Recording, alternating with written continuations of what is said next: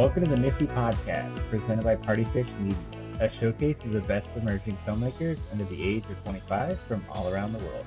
Film starts here at the virtual NFFTY 2020 from Seattle, Washington. My name is Dan Hudson. Um, I'm NFFTY's executive director, um, and I also program some of the narrative short films. Um, and I was super excited when uh, Heights uh, came across my uh, metaphorical desk uh, as we were programming the festival this year.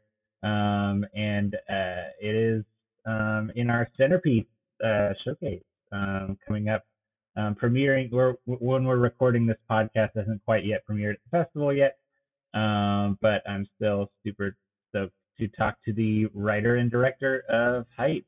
Um, so, uh, Major, go ahead and introduce yourself. Hi, how are you? Hi, Dan. Uh, my name is Major Dorfman. Um, I'm calling from Brooklyn, New York, and I'm the writer director of Heights. Sweet. Um, I I like to jump right into it, so we'll we'll skip over some of the uh, some of the you know incidental like fluffy questions because I got I got I got cues, so I hope you got some A's for me. Oh, good. I'm excited. um, so to jump right into it, um, you know, we don't get a lot of MFA films, um, and it looks like this was a MFA at Columbia University project for you. Uh, I think part of that might just be, you know, the fact that a, a NFFTY, um, you have to be under a certain age, and a lot of people um, you know, if they go for a grad program in film, are a little are a little older, maybe in their 30s or 40s or something. But you're you you jumped right into the MFA program at a younger age, so I'm just curious to hear like what that what that program's been like for you. What what the decision was like to um, kind of jump straight into grad school out of like an undergraduate program. Yeah, sure. Um, yeah, I, uh, I this I was I just missed the cutoff for the the under 25. I was 24 when I made this film. Um, but yeah, I, I, got my undergrad at Emerson College in film production, and um, it was a very good, broad sort of degree and training in all aspects of filmmaking. But when I graduated, I kind of said to myself, uh, I want more formal training in directing. I want to be a director, and I want to learn from some very good directors. And I had heard about Columbia's program um, from some people who had graduated, and they talked about how essential it was to their career. Um, so I applied in my last semester of Emerson, and I I wasn't expecting to get in, um, but I did, and um, yeah, actually I, I was in. Um, there were a few, um, I'd say about a quarter of the program is students around my age. I mean, there are some older students for sure, but there's a lot of you know early 20 to mid 20 year old MFA students in the uh, in the Columbia program. Um, but uh, yeah, I'm uh, I'm still in it in my fourth year. I'm hopefully, going to graduate soon, but uh, it's a bit of a crazy time with these, you know, COVID production restrictions. So, um, you know, who knows what can happen. Yeah, are you are you currently in development on like some sort of thesis or capstone or something through that that program? Yeah, I uh, I was supposed to shoot my thesis um, actually like right now. You know, uh, back in March, that was our our plan. Um, right now, we're planning on shooting next July um, that's our plan right now. You know, like I said, who knows what can happen, but um, yeah, right now, you know, it's just uh, getting the script in really good shape until uh, we're allowed to shoot it safely. Yeah, and as I, I mentioned earlier, um, this film uh, is, uh, you know, official selection of NFFTY um, got into um, one of our um, showcase screenings this year. Um, but I think your your film is has played some some other festivals or is you know premiered on some some online uh, platforms and stuff. So just want to hear a little bit from you, kind of like what's what's the journey been like um, for your film? Like how much of that uh, like you know is a little bit maybe a little bit different this year uh, with for sure so much disruption to festivals and stuff. Yeah. Yeah, yeah. When I finished the film, you know, I submitted it to um, some larger festivals and got rejected from a lot of them. Um, and uh, and then you know COVID happened, and so I was in this mind space. Okay, if everything's going to turn virtual, um, maybe I should stay ahead of the game and submit to some of the more established uh, online platforms.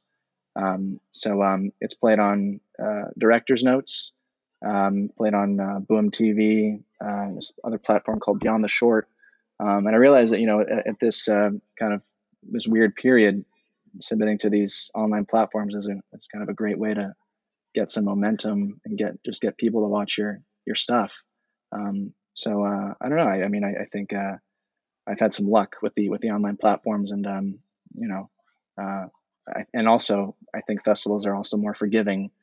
Um, you know, if your film's are already online, I think they're more forgiving at the this during this period to uh, still accept your film.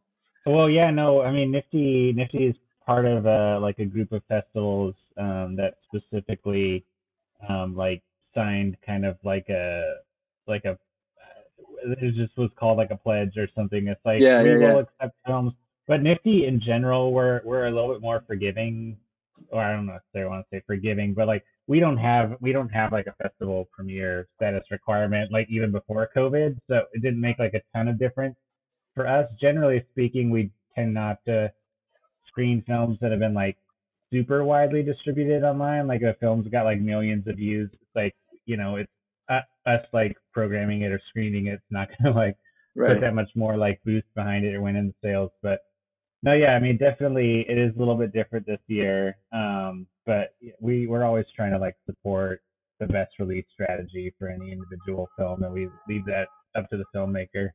Yeah. Um, but no, it's cool. To, it's cool to hear that um, that was a good experience for you. That even if you didn't necessarily have the festival run that you would have like been looking for first, that the online platforms have been pretty good for you. Yeah. I love I love films uh, with titles that are like have a little bit of like a a, a hook to them. So Sure. um, the the this it's a double entendre with Washington Heights, right? Like the name is. Okay. Oh, definitely. Yeah. I was like, yeah, I feel that. yeah. You know, what's funny is uh, we, uh, I'm weird with titles. We thought of this title uh, like after we edited the movie. So, you know, I, I we went through like three different titles, and then, um, you know, we finished the movie, and then my producer Natalia just said, "Why don't we just call it like Heights?" And uh, we're like, "Why did we not think of that before?"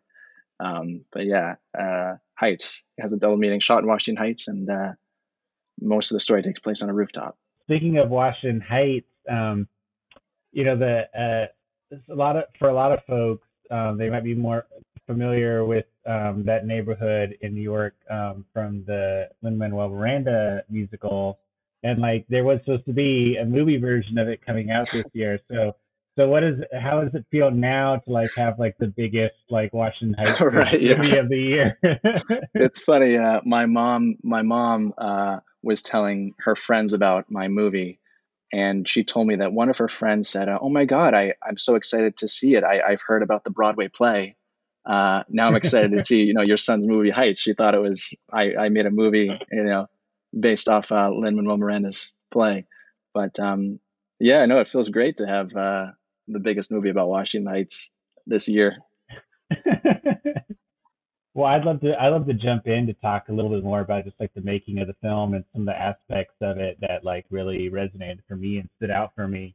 Uh, first of all, um, these kids, man, these kids, they're so great. Um, what you know, I'll start off by just like the casting process. Like, how did you find them? They they were just they were so mesmerizing. I was just like completely like immersed in their world for the the whole film.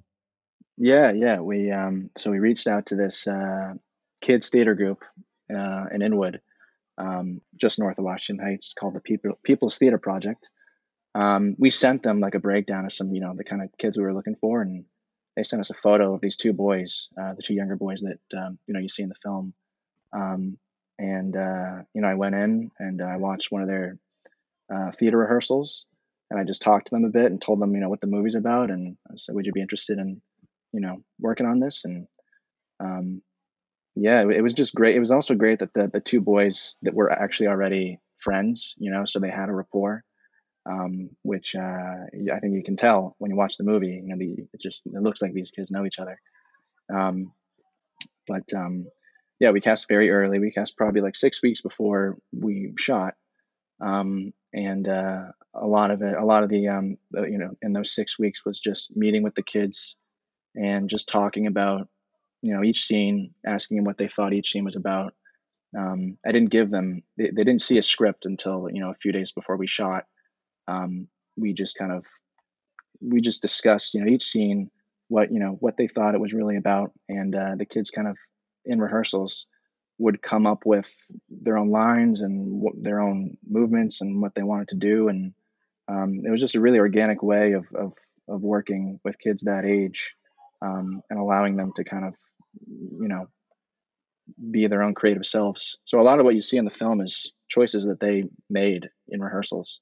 Um, and then I did give them a script, you know, a week out of production, um, so they had some, you know, structure of what was going to happen on set, you know. But they were just like reviewing it; they were just reading it to just kind of remember what everything was, you know, what was going to happen. Um, I love that the, the flossing scene, which is one of the earliest scenes in the film. Uh, I don't know how to floss. yeah, so, I learned. I learned um, from. I learned from him making the movie. By the end of the oh, shoot, oh, really? I, could, I could floss really well. Yeah. Nice. Um, was that like something that was kind of like improvised, or was that like a scene that like you had in advance, kind of like uh, out? So uh, in rehearsals, um, Michael is the name of the the actor. Um, he like he was just flossing all the time, and you know he was doing all the Fortnite dances, um, and uh, it was just really funny every time he just broke out the floss. And so I was like, we need to put that in the movie somehow.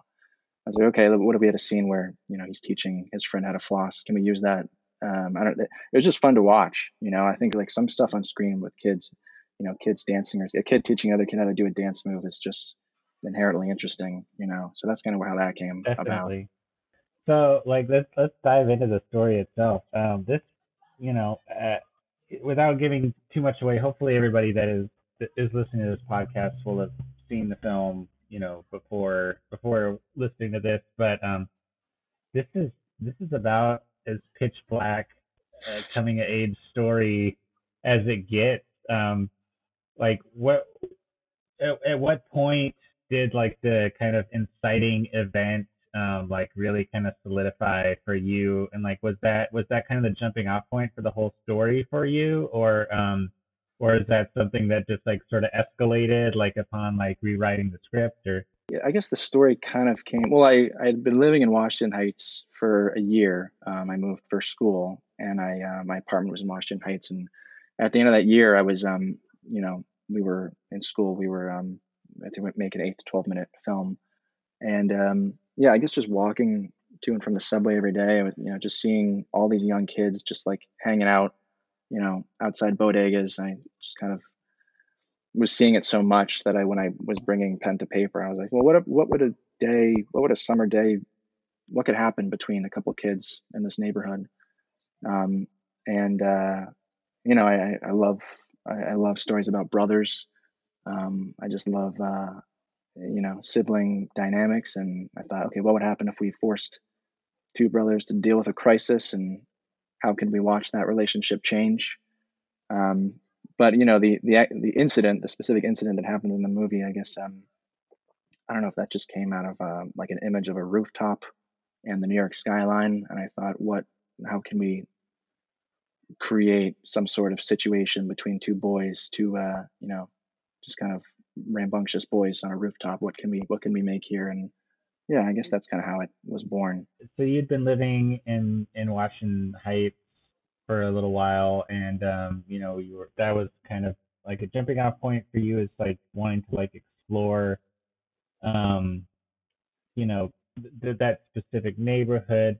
Um, but I'm just kind of curious, like, um, you know, beyond like the, the actual story and kind of like the original inspiration, um, like what was the approach, you know, working with the rest of your, your crew, your, like your DP and, and such about like, um, you know, do you do any research about like how you wanted to approach shooting the neighborhood? Cause, um, you know, there's a lot of like really tight shots and stuff that's like very, very intimate, but we are kind of getting a sense of space as well. So yeah, sorry, that was kind of a no, no, a lot there.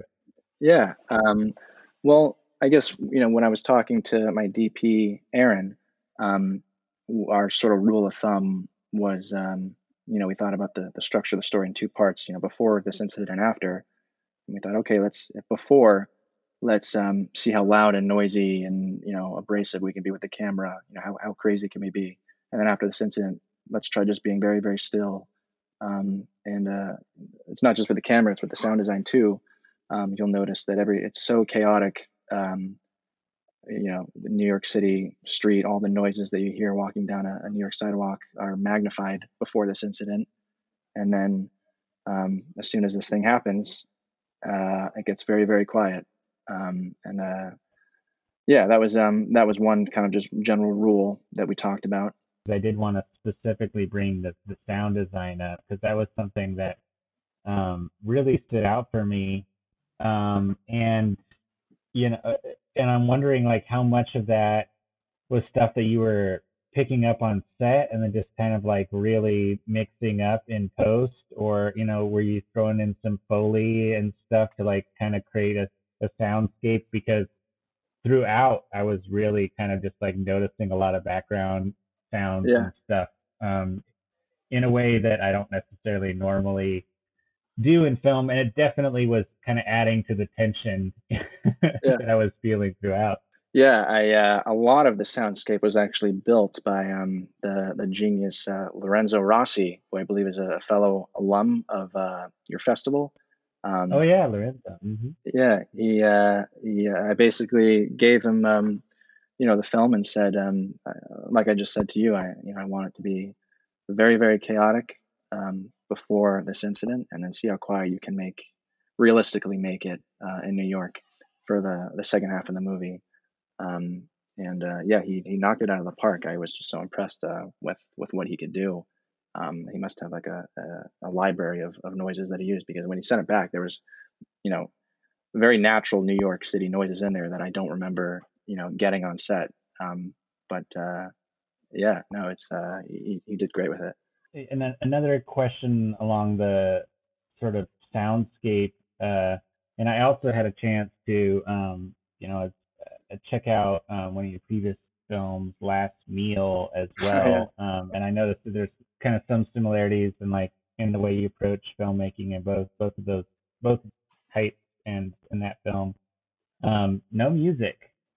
Uh, right. That is like that's like a it seems like a really intentional choice, and it definitely, you know, does. It, it, and so also in that the other film, like I was just like very aware of kind of like the sort of like fluorescent like buzz of like the kind of like prison institutional setting and stuff. So, um, like what just like what's your philosophy on like approaching scoring or not scoring a film?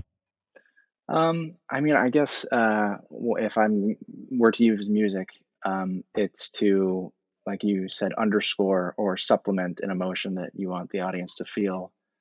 Um, uh, a movie I just made, I did use music in the last scene because I wanted to be, I wanted to make sure that the audience was feeling what I wanted them to feel. Um, but you know, for for last meal and for heights, um, I don't know. Sometimes the situation um, that you've built and showing how a character uh, reacts in a situation, you don't really need music to um, to kind of get across the emotion. I think some if the plot if the plot is so succinct and the and the premise is so you know strong, sometimes that just speaks for itself, and you don't need something like music to to supplement it. Um, and I didn't think I needed it in Heights um, or Last Meal. I did. I did have a, a bit of music in Heights um, in a very early cut. Um, it was sort of like just a periodical, um, uh, like a violin tone that happened in the beginning, in the middle, and the end. Um, and I took it out and I showed it to some people, and I was like, "Do you did you miss the music?" And they're like, "Oh, I didn't even notice." So, yeah, I don't know. I think I, it, it, depends, but most of the time, I, I see if I can get the emotion across without it another sort of like point of comparison for me between these two films um and just kind of just trying to uh like suss out a little bit about like your um your artistic sensibilities um you know as a red director um you know both of these films kind of uh like the inciting incident is because some character like makes like kind of an everyday sort of like you know, just like not really like paying attention and then like has like some sort of dilemma that arises. Um, but just like very kind of like natural everyday sort of scenarios as well, but that still result in some something really dramatic that makes for compelling watching. So just like curious, like what what's your approach to storytelling and character in that way? And is is, is this like sort of is this the sort of like the through line of your work? Like, this is this like people moving forward? Like, this is a major film because you know you know that you know something like somewhat banal is going to happen, but like is like actually like really tense. yeah, no, I I think so. Um, yeah, I think if if the protagonist is making the mistake themselves, then they're putting themselves in a moral dilemma that they have to uh, cope with for the rest of the movie.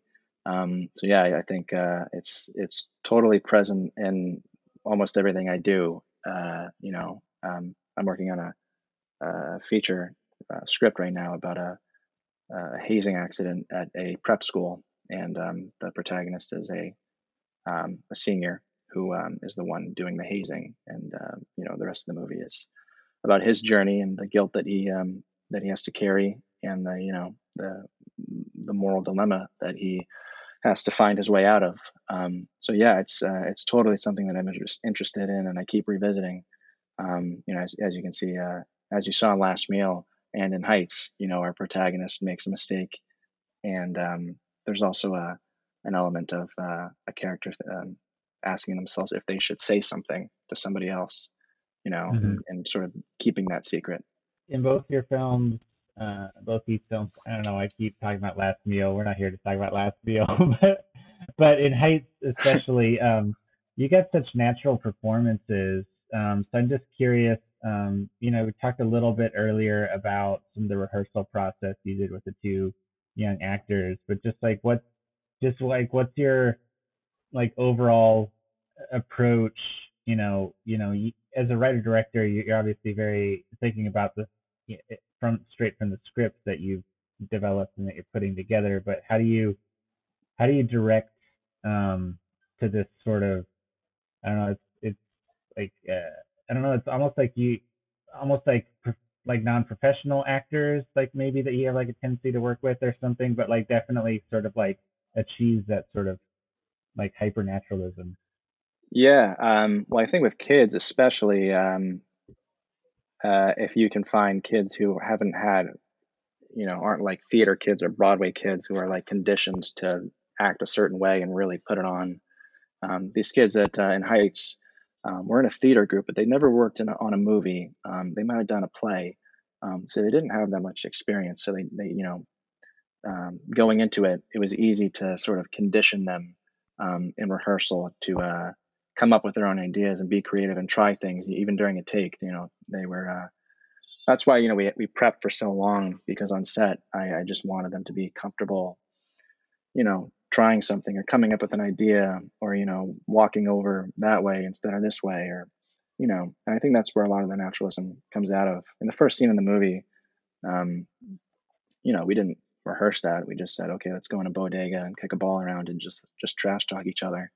Um, and uh, you know, I, I, brought a camera to rehearsals, and I even brought like a microphone, and I would uh, say like, hey uh, guys, it's, I'm going to say sound, you know, camera, action, and so they were used to that. By the time we got on set, they were used to hearing sound, camera, action.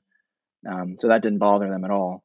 And uh, yeah, they were just um, really good sports about trying stuff and not being afraid. And we got so much good material out of that. You know, the, one of the things that um, you know, you mentioned a little bit about like kind of this like in in heights there's this kind of before and after, right? Like there's there's a, a feeling like before and after this sort of like major um, inciting event to kind of like sure uh, kind of creates two halves to the film.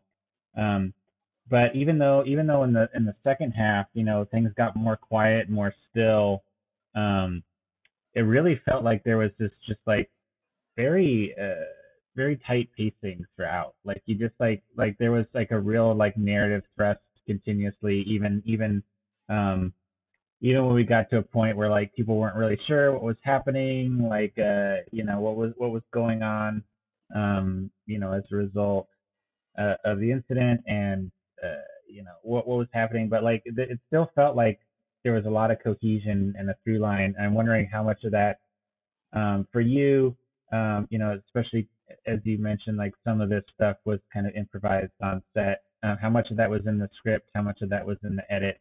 Um, and how how did you kind of keep that um, that sort of pacing up? So even though even when you know there was a lot of like dialogue free scenes towards the end, or like just like kind of quieter type.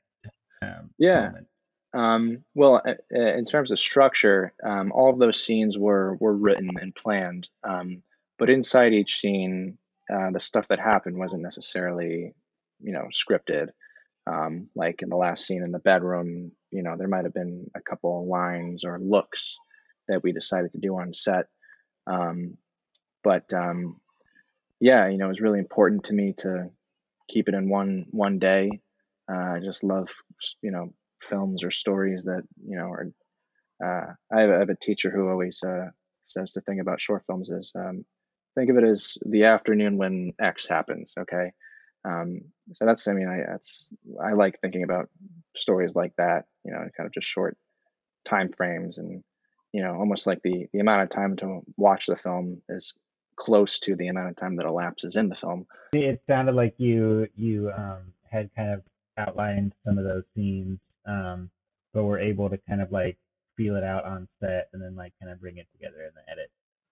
As yeah, as, like yeah. The, the feeling of like the co- the cohesive through line of the whole piece. Um, and you were mentioning that uh, um, it was you know for you it's like it was important that it was the story was set all within the space of the day.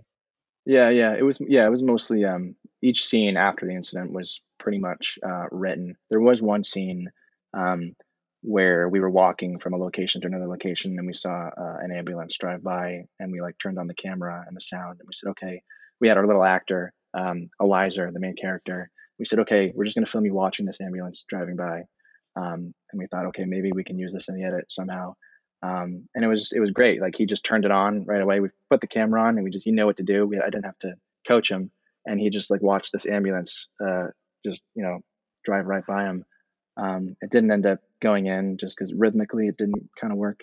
Um, but yeah, that, that's just kind of that was our mindset, you know, in the film. Just you know how let's be creative on set, and you know let's come up with stuff, and if it works, great. If it doesn't, who cares? Awesome. Well, um, you know, as we're wrapping up here, Major, um, this is the opportunity to um, say a little bit about like, you know, where people can find you, where people can find the film, where people can like you know you know either your website your social handles any of that kind of good stuff so people can uh, see what's next. Yeah for sure. Uh, the film is available on my website.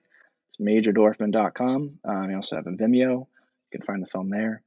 Um, and uh, yeah i have a film called fourth of july that um, will be hitting festivals soon. Um, and um, also trying to shoot something in january that's covid friendly um, so that's kind of what I'm working on right now. Well, thank you so much for joining me today, Major. Yeah, thank you so much, Dan. It was great to be here.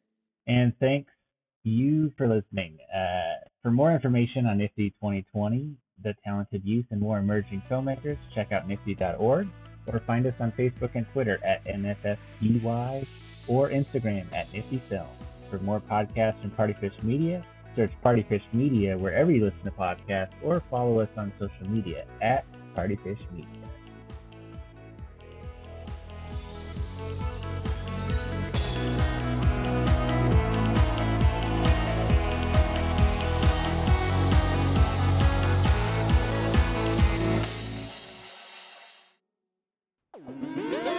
Partyfish Media. Partyfish Media acknowledges that it operates and records on indigenous Duwamish and Puget Sound Coast Salish land that is still home to the Duwamish tribe. This land is stolen in violation of the Point Elliott Treaty of 1855. We are committed to uplifting the name of these lands and community members from these nations who reside alongside us. For more information on this land, its people, or ways you can help, visit duwamishtribe.org or realrentduwamish.org.